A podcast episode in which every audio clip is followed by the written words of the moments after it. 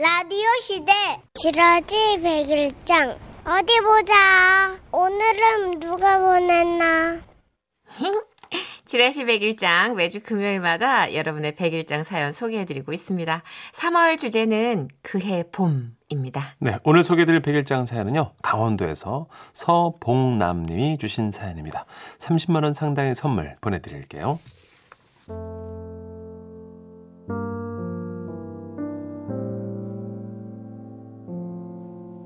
제목 그해 봄날 세상에 나온 통닭 같던 내 딸.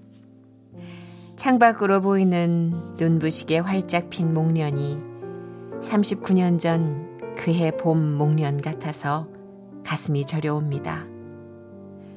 1983년 3월은 지금의 3월보다 훨씬 추워서 목련이 채 피지도 못하고 뾰족뾰족 솜털만 품고 있었을 때였죠. 난 그때 첫 아이를 임신하고 있었는데 7개월째에 의사로부터 이런 얘기를 들었습니다. 아, 조산의 위험성이 있어 보입니다. 가능한 움직이지 말고 안정을 좀 취하세요. 그래서 덜컥 겁이 나는 마음에 몇 날 며칠을 집에서 꼼짝 않고 누워만 있었는데 그런 내가 안쓰러운지 남편이 꽃을 보여준다며 데려간 곳이 옆집 담장이었죠. 저기 저 목련 보여? 아직 피진 않았지만 내가 이렇게 가지를 내려볼 테니까 꽃망울 좀 봐봐. 자, 으차. 어, 정말 아직 꽃이 못 폈네. 우리 아기도 이런 상태겠지?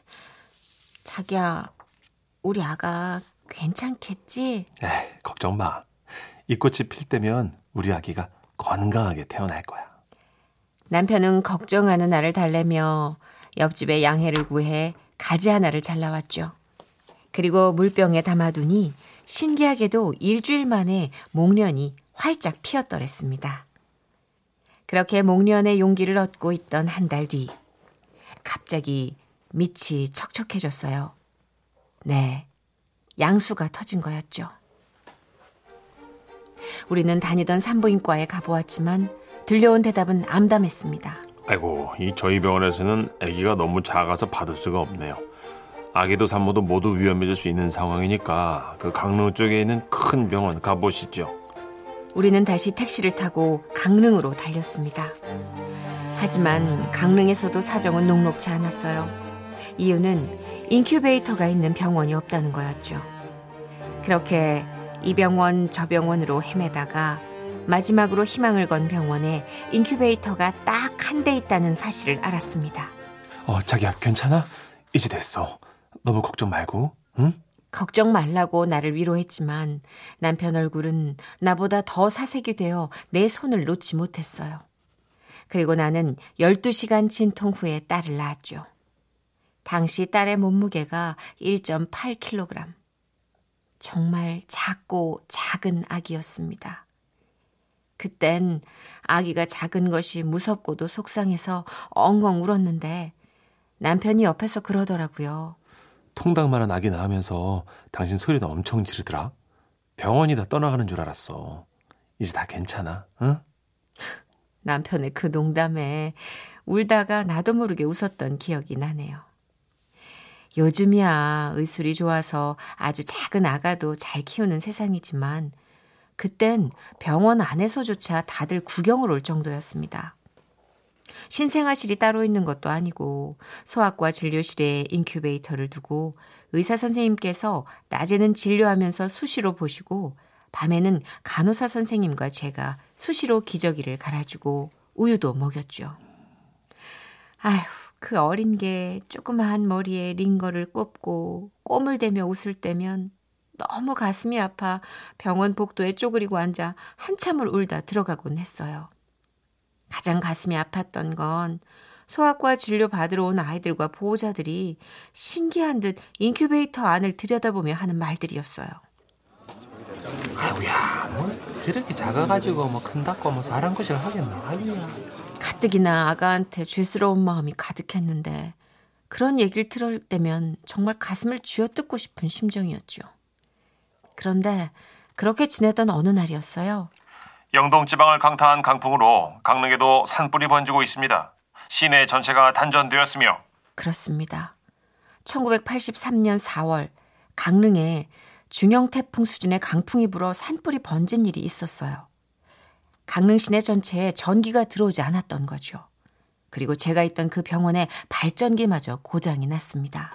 아, 인큐베이터 전원도 꺼졌네. 지금 이 체중으로 감기 걸리면 정말 치명적이거든요. 어떡해요? 아, 진짜 어떡해. 우리 아기 어떡해요. 아, 방법을 한번 생각해 봅시다. 양수가 터진 채로 병원을 찾아 강릉 시내를 돌아다닐 때처럼 저는 또다시 두려움이 몰려왔어요. 아기한테 미안해서 아무런 생각도 나지 않았죠.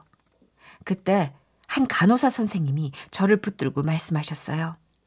자, 산모님, 제 얘기 잘 들으세요. 지금부터는 엄마가 강해져야 돼요. 네, 우리는 지금부터 인큐베이터보다 더 따뜻한 품을 만들 겁니다. 네. 제가 수건과 또 천기저귀들을 다 가져올게요. 아이를 안고 돌돌 싸주세요.